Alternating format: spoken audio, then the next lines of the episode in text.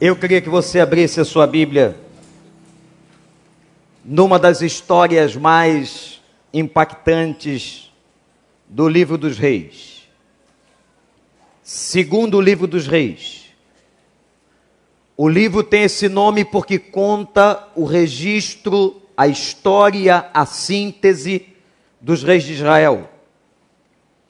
Segundo Reis 7.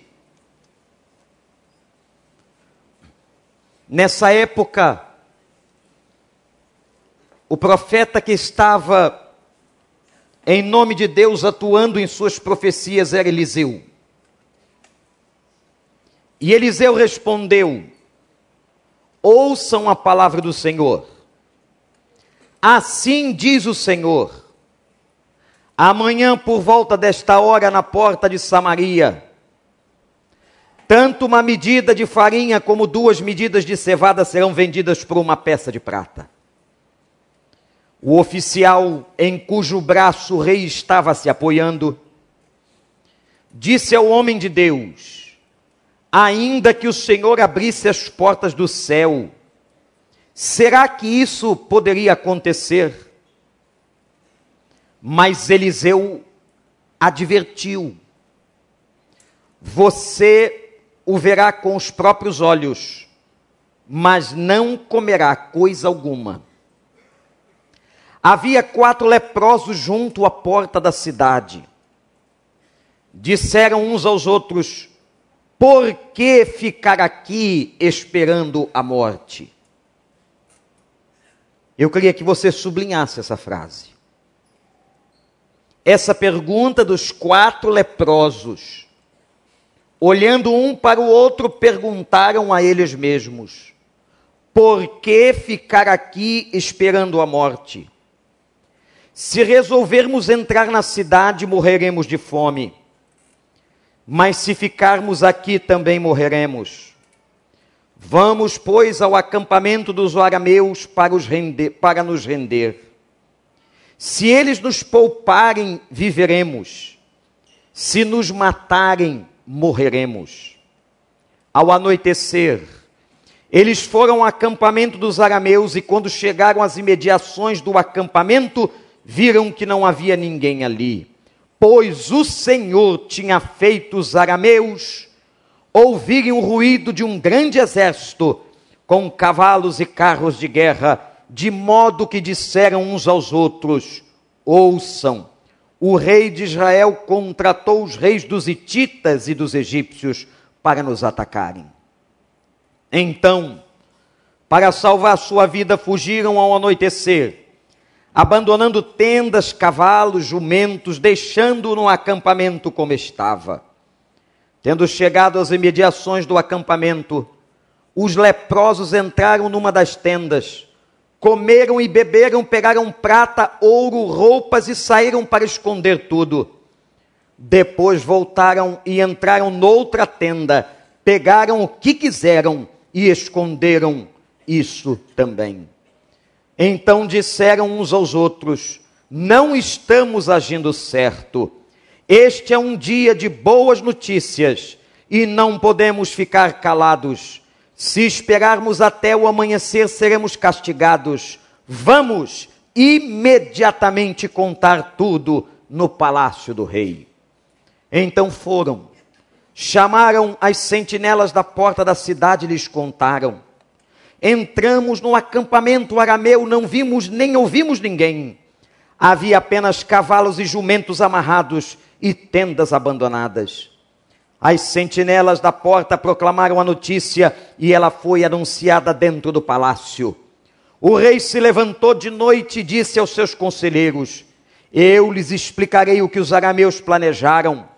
Como sabem que estamos passando fome, deixaram o acampamento e se esconderam no campo, pensando: Com certeza eles sairão, e então os pegaremos vivos e entraremos na cidade. Um de seus conselheiros respondeu: Manda que alguns homens apanhem cinco dos cavalos que restam na cidade. O destino desses homens será o mesmo de todos os israelitas que ficaram. Sim, como toda essa multidão condenada.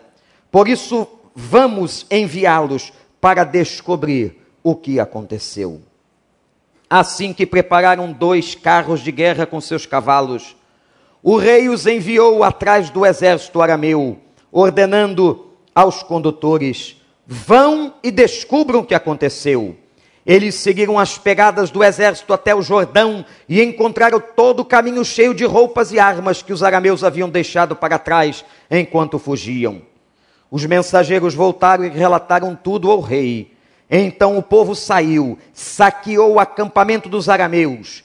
Assim, toda uma medida de farinha, como duas medidas de cevada, passaram a ser vendidas por uma peça de prata, conforme o Senhor tinha dito por meio de Eliseu.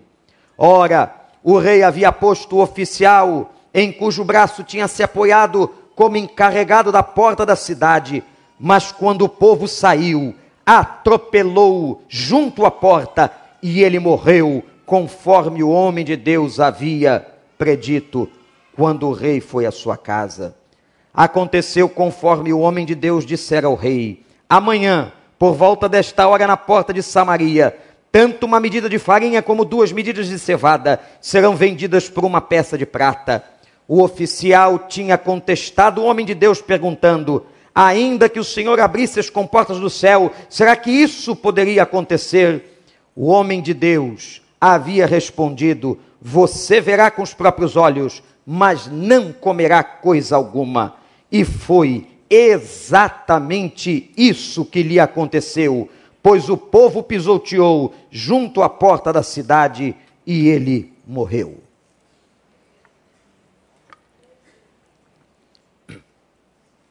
Eu quero aqui destacar duas frases. Duas perguntas. A primeira pergunta dos quatro leprosos: Ficaremos aqui esperando a morte? A segunda pergunta desse incrédulo.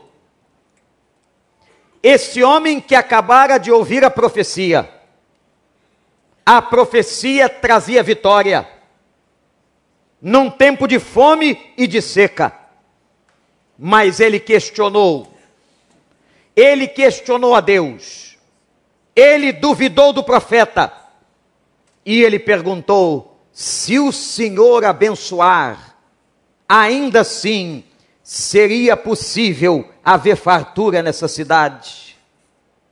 Duas perguntas, duas, duas posturas completamente diferentes. Eu queria, meus irmãos, que agora nós nos detivéssemos sobre a pergunta dos leprosos.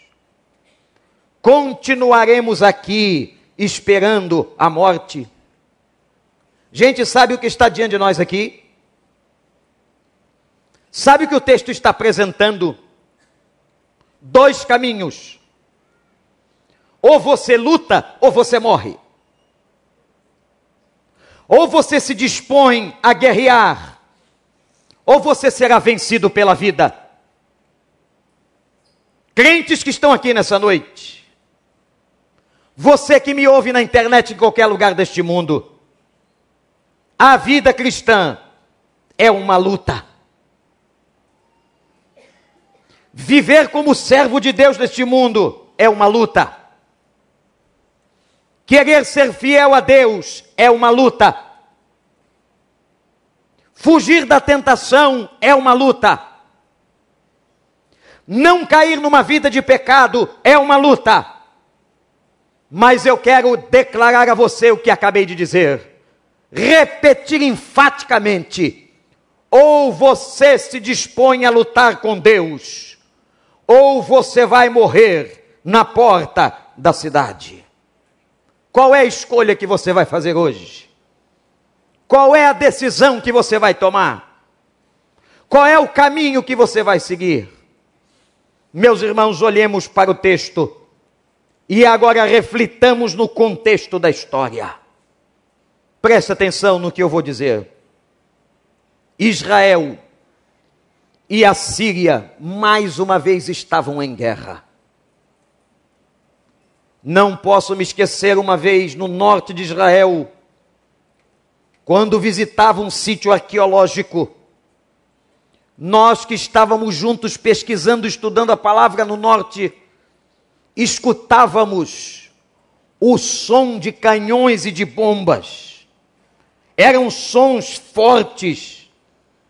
Ficamos amedrontados e perguntamos ao guia local que nos acompanhava: Que barulho é esse?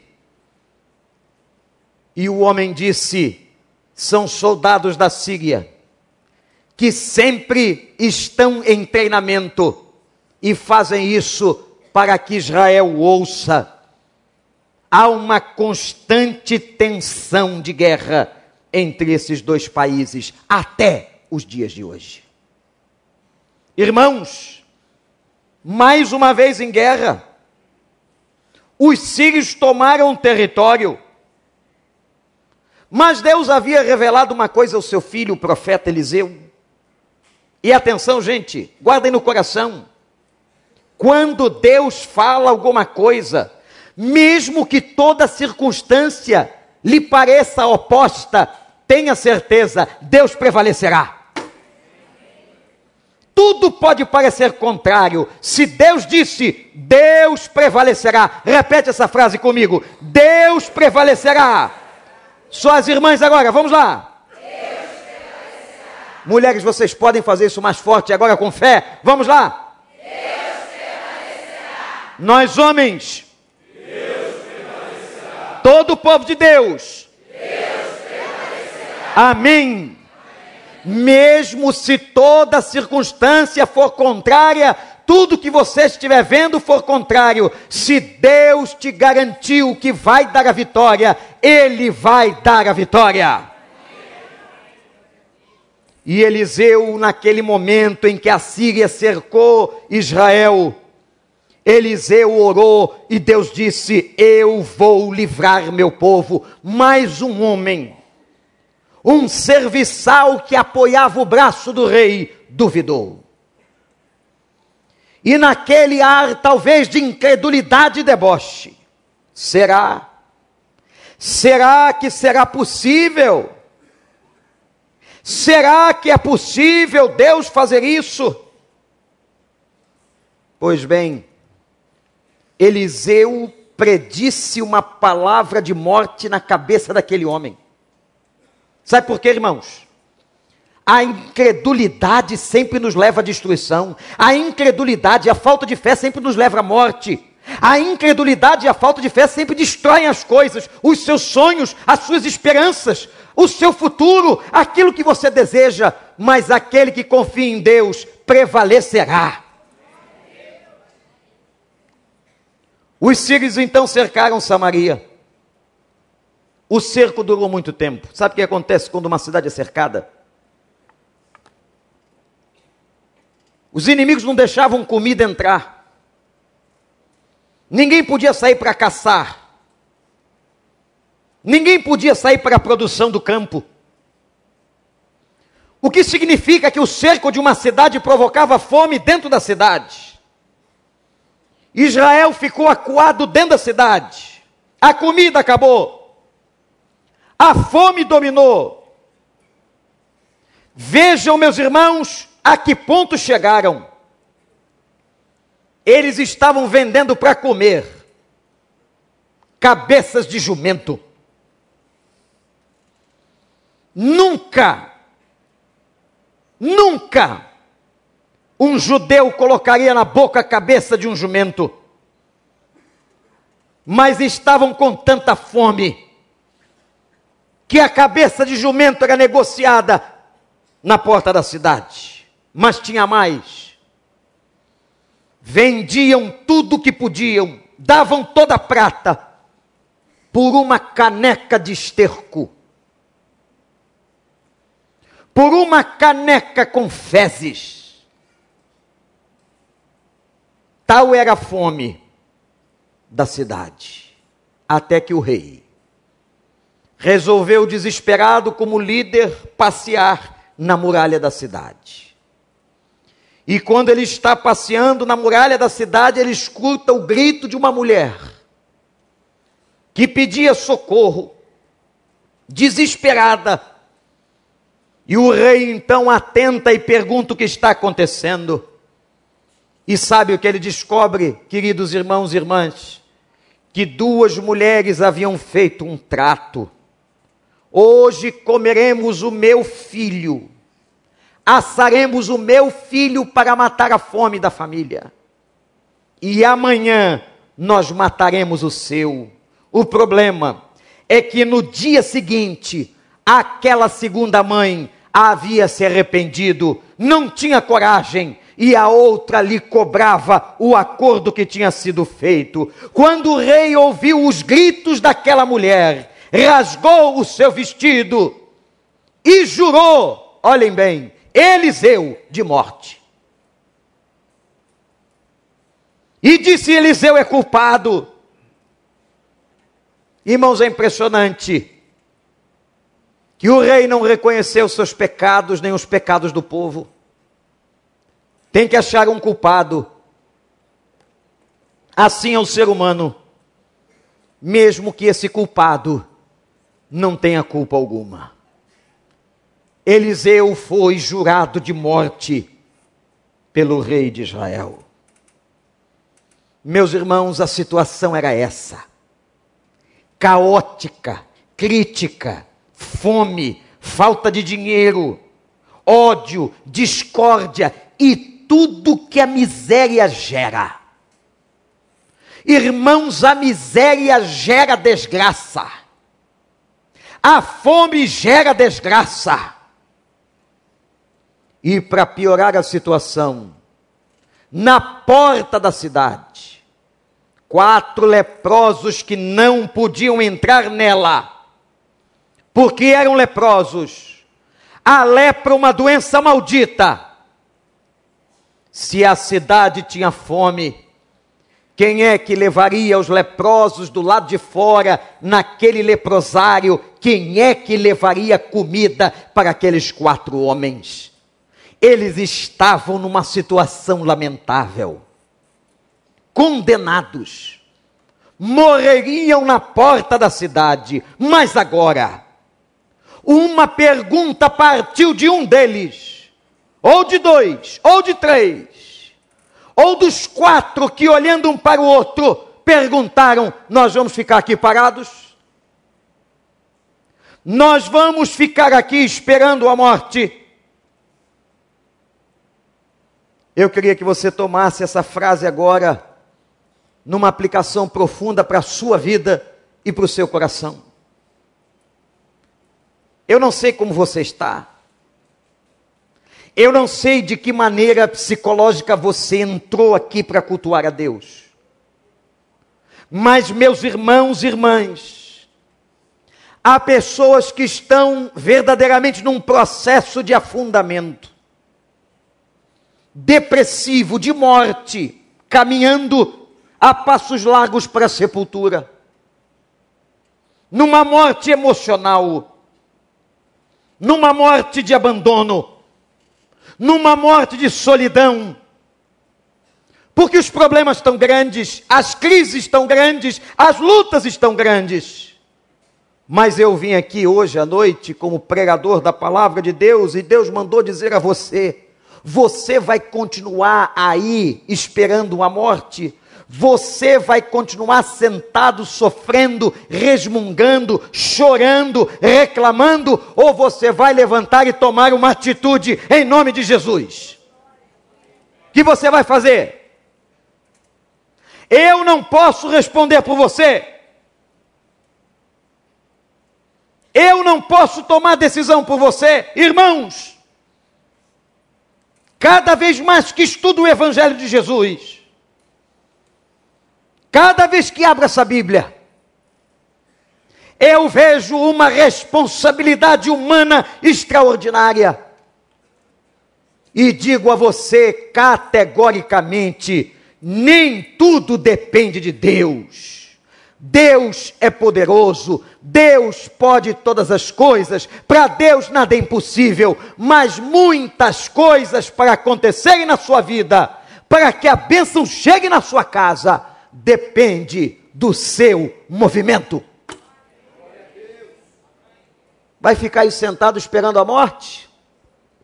E olha que tem gente mal, mal, mal, mal, e está quase dormindo na pregação. Dá uma olhadinha aí para o seu lado, vê se isso é verdade. Eu estou vendo aqui a vida. Vou dizer o nome, hein? Dá uma olhadinha, pergunta aí, vai ficar aí dormindo esperando a morte? Dá, pergunta para ele aí. Acorda. Acorda, vem para o culto fazer o quê? Vem para o culto fazer o quê? Desperta tu que dormes, levanta-te dentre os mortos, e Cristo te iluminará. Veio para cá porque é religioso, não é?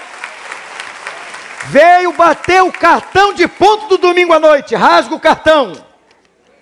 Deus não quer crente com cartão nenhum.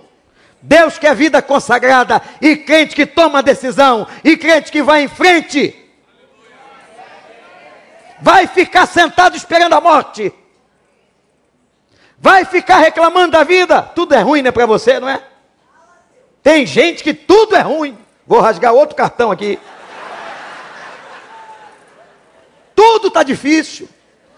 Tudo é grande, o problema é grande, pastor. A gente vai e volta, anda pelo planeta, volta, e a pessoa está reclamando a mesma coisa. No outro dia perguntei, não tem outro problema você dizer não? Eu já ouvi sobre isso, você não tem outra coisa, outra notícia ruim para dar, que você só dá notícia ruim? Dá vontade de pegar a cabeça da ovelha, sacudir, sacudir, sacudir, sacudir, sacudir. Mas Jesus manda a gente alisar, alisar, alisar, alisar, alisar, alisar, alisar, alisar, alisar, alisar.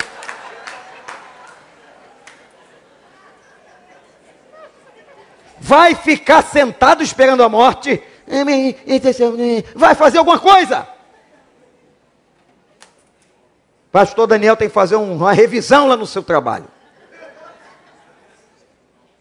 Tem muita gente, pastor, que não sai do lugar, o senhor já percebeu? Está sempre querendo celebrar a recuperação, mas não recupera nunca. Eu vou sempre entrar numa célula, pastor Marcos. Vou sempre. Eu vou amanhã, eu vou em 19, eu vou em 20. O cara não entra nunca, está na porta da cidade esperando a morte. E vem para cá, olha, isso aqui não é lugar de defunto. Isso aqui é lugar de gente viva. Deixe os mortos sepultar seus mortos. Aqui é lugar de gente viva. Aqui é lugar de gente que caminha, de gente que toma uma decisão, vai ficar sentado esperando a morte. Eu gosto da atitude desses homens, tem quatro coisas que me chamam a atenção aqui, que você anotasse no coração. Primeiro, aqueles homens tiveram uma consciência da realidade extraordinária. Eles disseram assim, está no texto: se a gente entrar na cidade, morre de fome. Porque lá na cidade não tem comida, o mercado está fechado, ninguém tem dinheiro para pagar um McDonald's, não adianta entrar na cidade. E se a gente ficar aqui, morre também. Se entrar, morre, se ficar, morre. Vamos fazer o seguinte: os quatro leprosos, não sei o que faltava, não sei se faltava um dedo, dois, o pé, o nariz. Lepra é uma coisa terrível. Tinha um tipo de lepra que ia comendo o corpo da pessoa, aleijados eram quatro. Vamos lá no acampamento do arameu. Os arameus é que estavam cercando aquilo tudo. Vamos até lá e vamos ver se eles têm misericórdia. Quem sabe? Olha aí, o cara está fazendo alguma coisa por ele.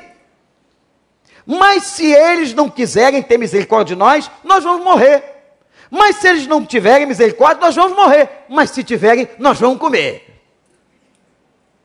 É assim que a tua cabecinha tem que olhar para a palavra de Deus ousadia do Espírito Santo, parte para cima em nome de Jesus. Não fica sentado na porta da cidade esperando morrer. Doentes, sozinhos, o caos instalado, mas aqueles homens estavam decididos. Nós vamos até lá. Foi a primeira coisa que eles fizeram. Consciência da realidade. Você tem consciência da sua realidade? Você tem consciência do que, que você está passando? Qual é a verdade da sua vida? Irmãos, guardem uma coisa. A consciência da realidade é fundamental para a mudança. Eu vou repetir: a consciência da realidade de nossas vidas é fundamental para a nossa mudança. Se a gente não souber o que está acontecendo, quem somos, o que estamos fazendo. Se não soubermos disso, não mudamos. Não tomamos uma decisão. E é fantástico que os quatro leprosos tinham consciência. Nós vamos morrer aqui. Segundo, eles tomam uma decisão pela luta. Se entrarmos, morreremos. Se ficarmos, morreremos. Vamos lá no acampamento. A decisão de lutar pela vida. A decisão de tomar uma iniciativa. E eu fico pensando aqui, irmãos, quem eram os fortes e quem eram os fracos nesse texto? Talvez os homens perfeitos de Jerusalém, os guerreiros amedrontados, não tivessem tanta força espiritual, motivacional, psicológica, como esses quatro leprosos. Eu quero dizer para você que fortes são aqueles que tomam iniciativas. Fortes nessa vida são aqueles que, em nome de Deus, desbravam pela fé, porque o justo viverá da fé. Fortes são aqueles que colocam o pé e a ponte aparece depois. Fortes são aqueles que dizem: Eu não posso, eu não tenho, mas eu vou em frente, em nome daquele que me fortalece. Sabe quem é fraco? É quem nunca toma decisão, é quem nunca toma iniciativa, é quem nunca dá um passo, é quem sempre se entrega. Essas são as pessoas fracas. Irmãos, o que me impressiona primeiramente é esses homens terem a consciência do estado que estavam. Segundo, me impressionam porque tomaram uma decisão. Eu quero dizer para você, eu não sei como o Espírito Santo está tratando esse tema na tua vida, mas que você saia daqui com uma decisão tomada em nome de Jesus e que essa decisão seja de Deus. Terceiro, olhe para mim. Deus honra passos de fé. Irmãos, Deus honra os passos de fé. Eu podia contar para você aqui centenas de passos de fé que essa igreja tomou em 29 anos de vida. Só vê milagre quem crê no milagre. Quando Jesus disse a Pedro: Queres andar pelas águas? Então venha, eu vou, então venha, ele andou. Quando Jesus entrou no tanque de Betesda, disse ao paralítico: Levanta, toma o teu leito, tua cama e volta para casa. Ele tomou. Quando ele disse ao cego: Vai lavar-se no tanque de Siloé, e ele foi, ele viu. Somente quem obedece, quem ousa pela fé, tem vitória. Não é assim? Vida de pobre não é assim? O pobre vai lá faz aquela prestaçãozinha, não é?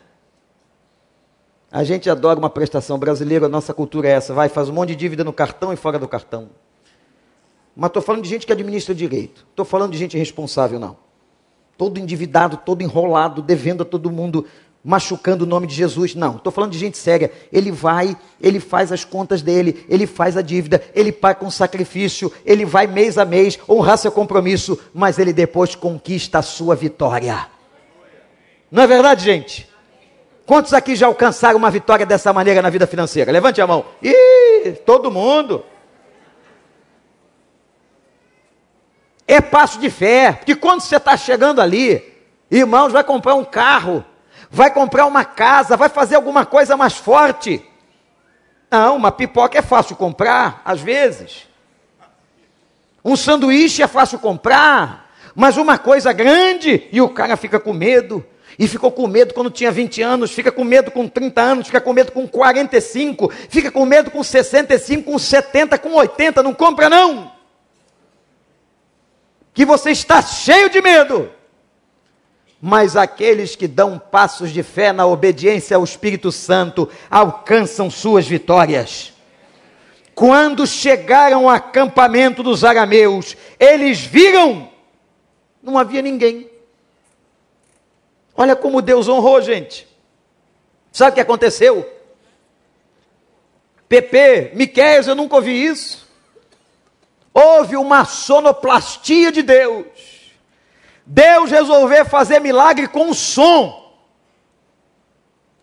E todo o acampamento arameu escutou pata de cavalo.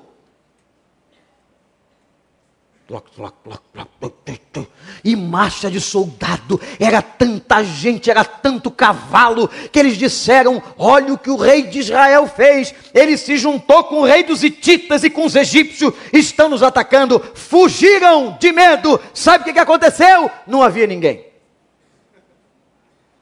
Sabe como é o nome disso? É milagre. Você crê em milagre? Hein? Crê? Se não crê em milagre, fica tranquilo, nunca vai acontecer na sua vida. Nunca. E não vem pedir para a gente orar por milagre. Se você não crê, vou fazer o quê? Você crê que Deus cura câncer? Você crê que Deus dá muito mais do que pedimos ou pensamos? Você crê que Deus abre aquela porta na justiça? Você crê que aquela injustiça será reparada? Você crê que Deus vai trazer aquele filho de volta? Você crê que o Senhor vai fazer uma obra que você não pode fazer? Você crê, você crê, você crê? Crê? Diz para ele então: Eu creio, Senhor. Mas tem que dizer com fé. Desse jeito tu não vai acreditar em nada. É para dizer com a alma, com o sentimento: Eu creio, Senhor, no teu poder. Está quase bom, mas é falar com a alma. Eu creio, Senhor, no teu poder. Só vocês agora. Você já pensou quando isso chega lá em cima? Quando isso chega lá em cima, o homem diz assim: Deixa eu ver quem está acreditando no que diz. Aquele meu filho crê, ele tem fé. Eu vou honrar a fé dele. Eu vou abençoar. Eu vou ao encontro dele. Eu vou derramar graça. Eu vou fazer o um milagre. Eu vou, eu vou, porque ele crê. Vai ficar na porta esperando a morte? Vai ficar sentado aí? Olha, Deus pode fazer um negócio de doido. Olha o que ele fez aqui: uma sonoplastia. E os caras escutaram, o milagre foi no som. Pepe, que coisa fantástica, o milagre foi no som. Deus faz o que Ele quer. Ele usa todos os sentidos humanos, todas as percepções. Ele faz como Ele quer, até fazer o outro imaginar que tem uma cavalaria lá fora. Eu quero dizer para você que eu não sei de que maneira, mas o inimigo vai fugir. Sabia disso? O inimigo vai fugir. E se você, pela fé, entrar com ousadia onde tem que entrar, você vai chegar lá, vai comer muito, vai beber da vitória. A profecia de Eliseu se cumpriu, eles foram aí começaram, né, naquele sentimento humano. É tudo meu. Mas o cara vai, come uma picanha, come duas, come quatro, daqui a pouco não aguenta mais, ele sai e diz assim, a gente não está fazendo coisa boa. Por quê? Hoje é dia de boas notícias. E vem a quarta coisa, o quarto aspecto dessa história. Vamos contar na cidade que Deus tirou os arameus daqui de maneira miraculosa. Haviam roupas jogadas pela estrada. Aqueles quatro leprosos podiam não ir para casa, não. O quê? Eles faziam bullying com a gente, porque a gente não tem um dedo, três dedos. Eles não nos davam comida, eles nos maltratavam. Vão ficar com a gente isso aqui, vão enriquecer. Não eles decidiram abençoar. E quando a gente é abençoado e decide abençoar, aí, meus irmãos, o negócio pega fogo, porque Deus gosta quando a gente abençoa outras pessoas. Esse negócio de você ter tudo, reter no teu celeiro, nunca foi bom. Você está pronto aí para abençoar alguém? O cara vem para a igreja, ele só quer mamar, receber, ser abençoado. Aquilo que Deus te deu é para você abençoar outros.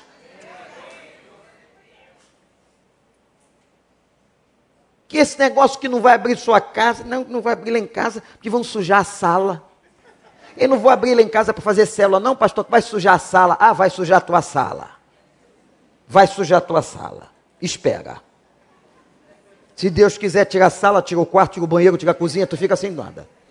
Mas Deus te abençoou, caramba. Ele te deu uma casa cheia de negócio. Abre aquela porta para que o evangelho seja proclamado em nome de Jesus.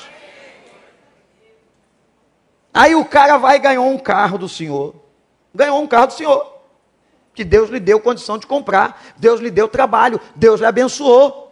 Aí o cara vai e lava aqui nesse negócio que tem aqui do lado. Pastor Daniel é sócio, pode falar com ele. Ele vai, lava aqui do lado. Aí o cara vem com um carrinho, aí tem o um irmãozinho, não pode buscar o irmão ali não, porque a rua é de terra. O quê? Porque vai sujar seu carro, você não quer abençoar o irmão? Meu amigo, toma cuidado, vão furar teu pneu. Tem gente que não quer abençoar ninguém, só quer receber. E vive na igreja um agente secreto de Jesus para que ninguém saiba se ele é abençoado. Ele só reclama e só chora dinheiro. Como é que estão as coisas, irmãos? As coisas estão bem, mas não, tá, tá ruim, tá ruim. Isso é medo que alguém peça alguma coisa. Às vezes o cara está abençoado, você pergunta, e aí, como é que está? Não, está ruim, está difícil, mas estou seguro. Ainda mais agora em tempo de obra, se eu chegar perto, tem gente correndo. O irmão me viu, sai pela outra porta. Me encontra no shopping, não pede mais oração. E passa assim, hein, quem é o senhor? É, irmão, eu sou aquele que pregou sobre os quatro leprosos da porta da cidade. O senhor não tem uma ofertazinha para dar lá na igreja? Não vos conheço. É assim, não quer abençoar ninguém. Eles voltaram e disseram: Nós vamos abençoar, contaram para todo mundo. Aí o, o, rei incrédulo, o rei incrédulo, veja o rei incrédulo. Não, esse é o racionalista. Senta aí, rapaz, deixa eu te explicar o que aconteceu. Não tem gente assim? Essa gente é uma mala. Você chega empolgado com um negócio de fé, você quer contar um milagre. Não, não é nada disso, foi remédio que você tomou. Não, não foi não, já tinha tomado. Não, foi uma outra coisa. Foi o médico que foi lá, te fez uma massagem. Olha, o cara é incrédulo. Aí o rei disse assim: senta aqui que eu vou explicar. O que aconteceu foi o seguinte. O que aconteceu foi o seguinte. O homem lá está pensando e está sabendo que nós estamos com fome, armou uma estratégia vamos sair, vamos deixar comida. Quando eles vierem, nós damos o bote, matamos todo mundo. Foi isso que aconteceu. E quem é que vai discordar do rei? Estava a sentença selada. Eu imagino um leprosinho daquele olhando para o outro. Que isso? Foi nada disso. O rei não acreditou em nada. Nada. Ainda vamos sair daqui como mentirosos mas apareceu uma alma, um conselheiro, que disse assim: vamos fazer o seguinte. Vamos pegar alguns carros que a gente tem, alguns cavaleiros, e vamos mandar para lá. Se eles morrerem, vai ser o nosso fim. O rei está certo, a armadilha foi feita. Mas se não acontecer, quem sabe? Sabe? Os leprosos estão certos. Mandaram os cavaleiros. Quando eles foram chegando perto do acampamento, era tanta roupa que encontrava. Gente das marcas mais famosas da cidade. Olha aí. Eu não sei onde você compra roupa, mas qual é o lugar mais caro onde você compra lá?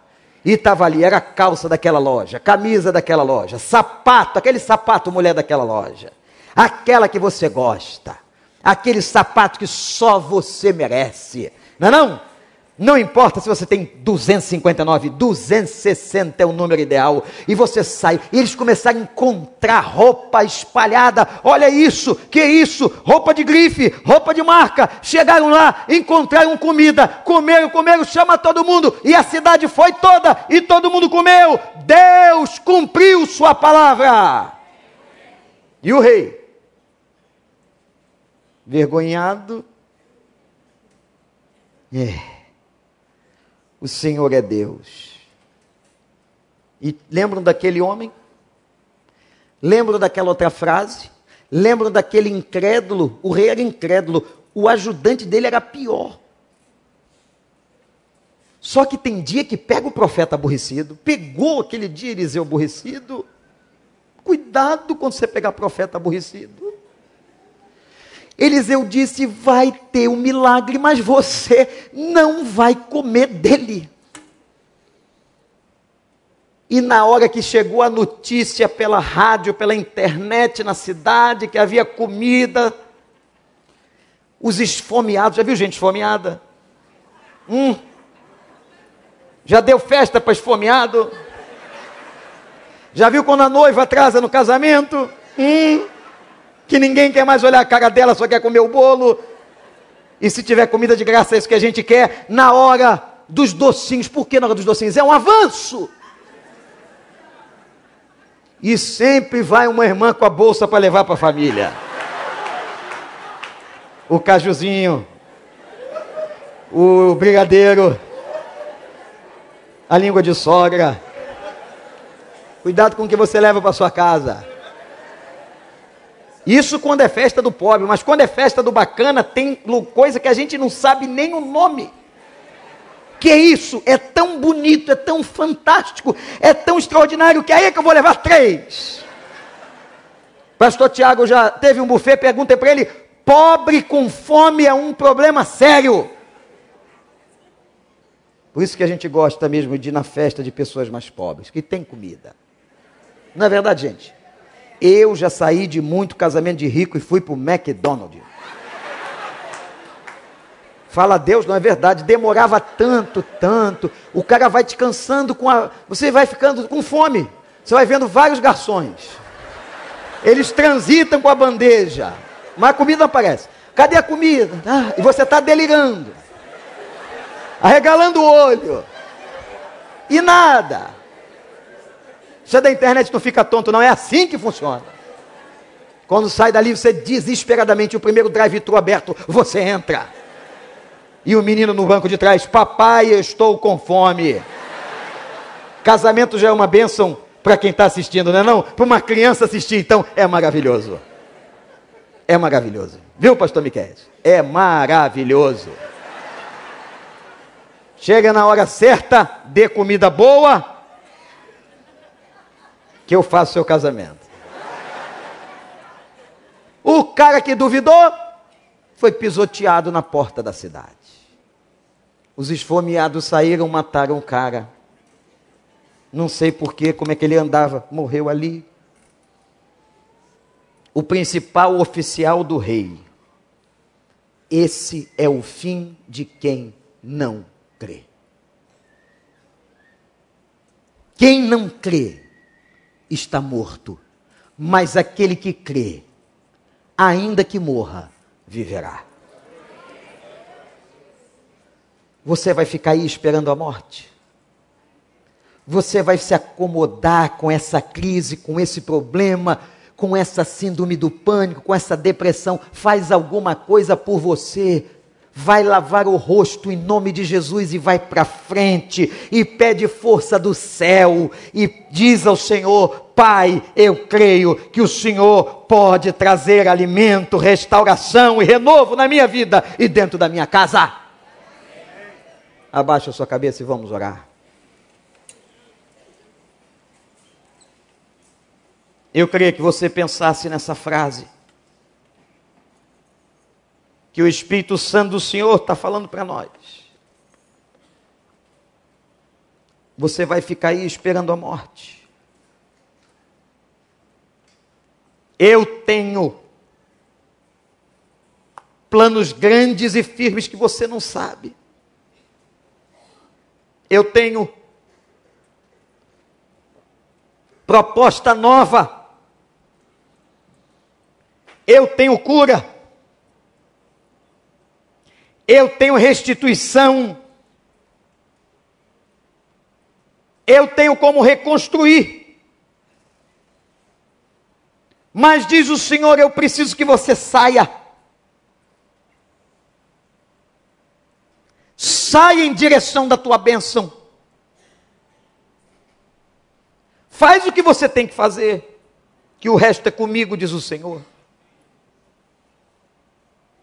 Tira a pedra da boca da sepultura, porque quem vai ressuscitar o morto sou eu. Mas tira a pedra da boca da sepultura. Quer andar? Então fica de pé diz o Senhor.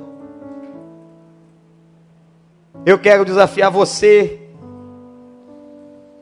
que veio aqui hoje à noite, que está talvez como um daqueles leprosos, carcomido na sua alma por uma dor. Quem sabe, meu irmão, minha irmã, meu amigo, você que entrou aqui pela primeira vez esteja sem esperança nenhuma. Você talvez esteja entregue,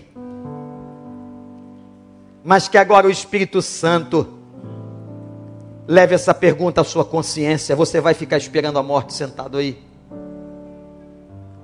O que é que você vai fazer por você? Qual o passo que você vai dar? Nesse momento de oração,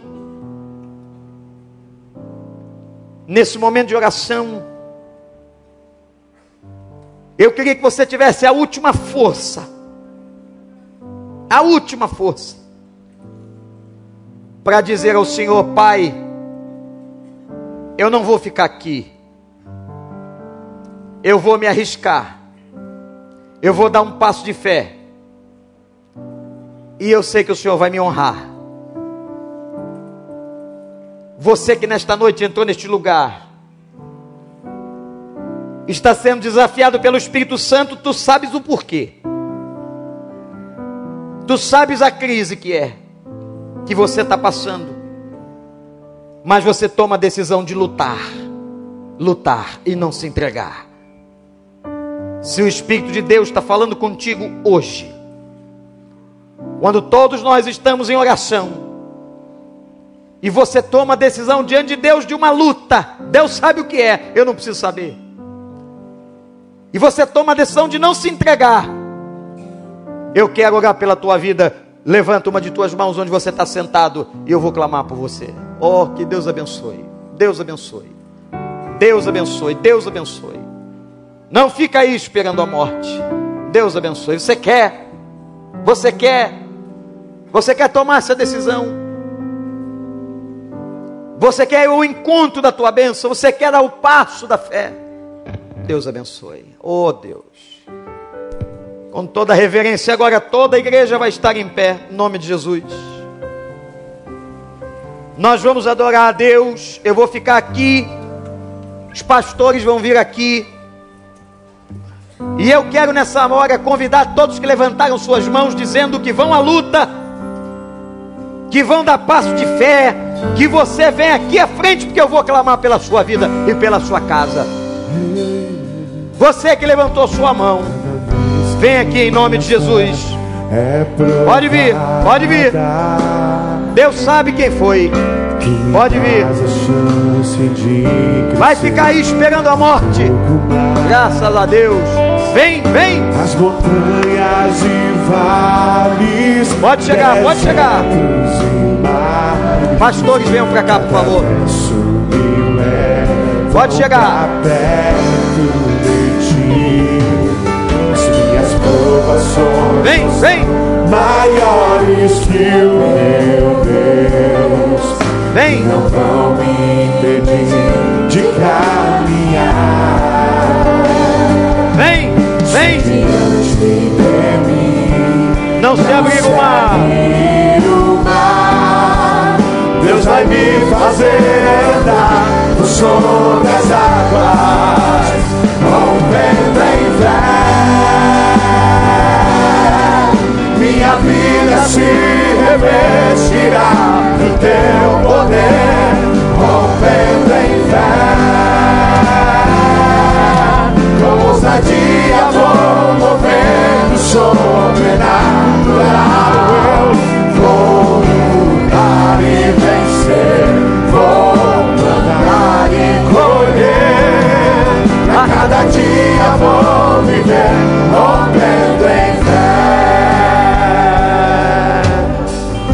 Tome a decisão hoje à noite de lutar pela sua vida, de dar o passo de fé. Vem aqui diante de Deus e diga com esse gesto: Eu quero, Senhor. Eu quero, Senhor. As vales, desertos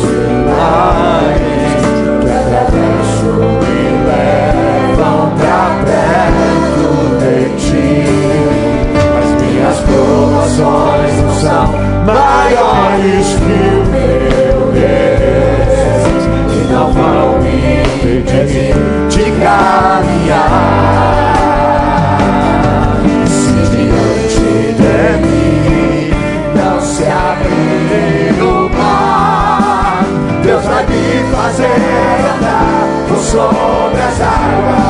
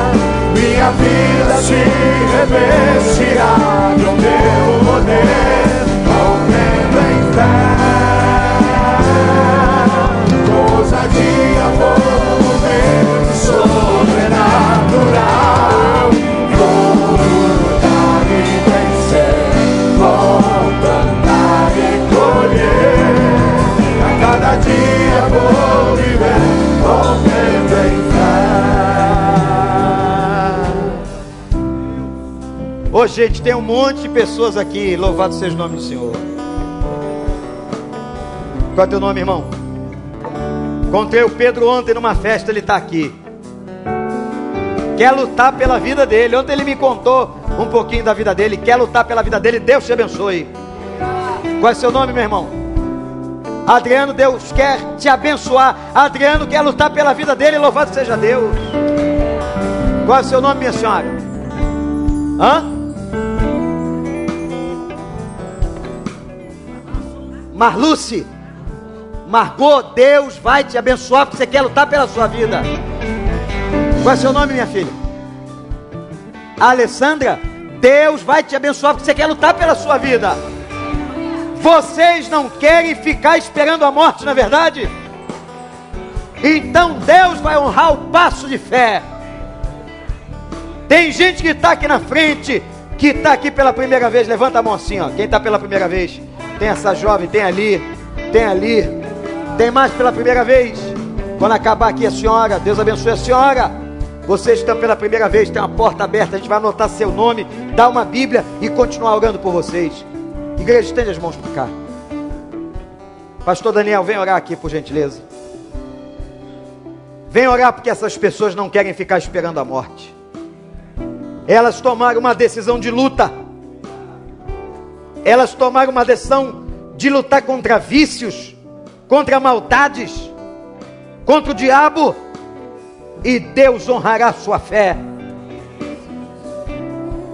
Meu Deus, em nome de Jesus, no poder e na autoridade que há no nome de Jesus, todo espírito de derrota vai cair agora em nome de Jesus.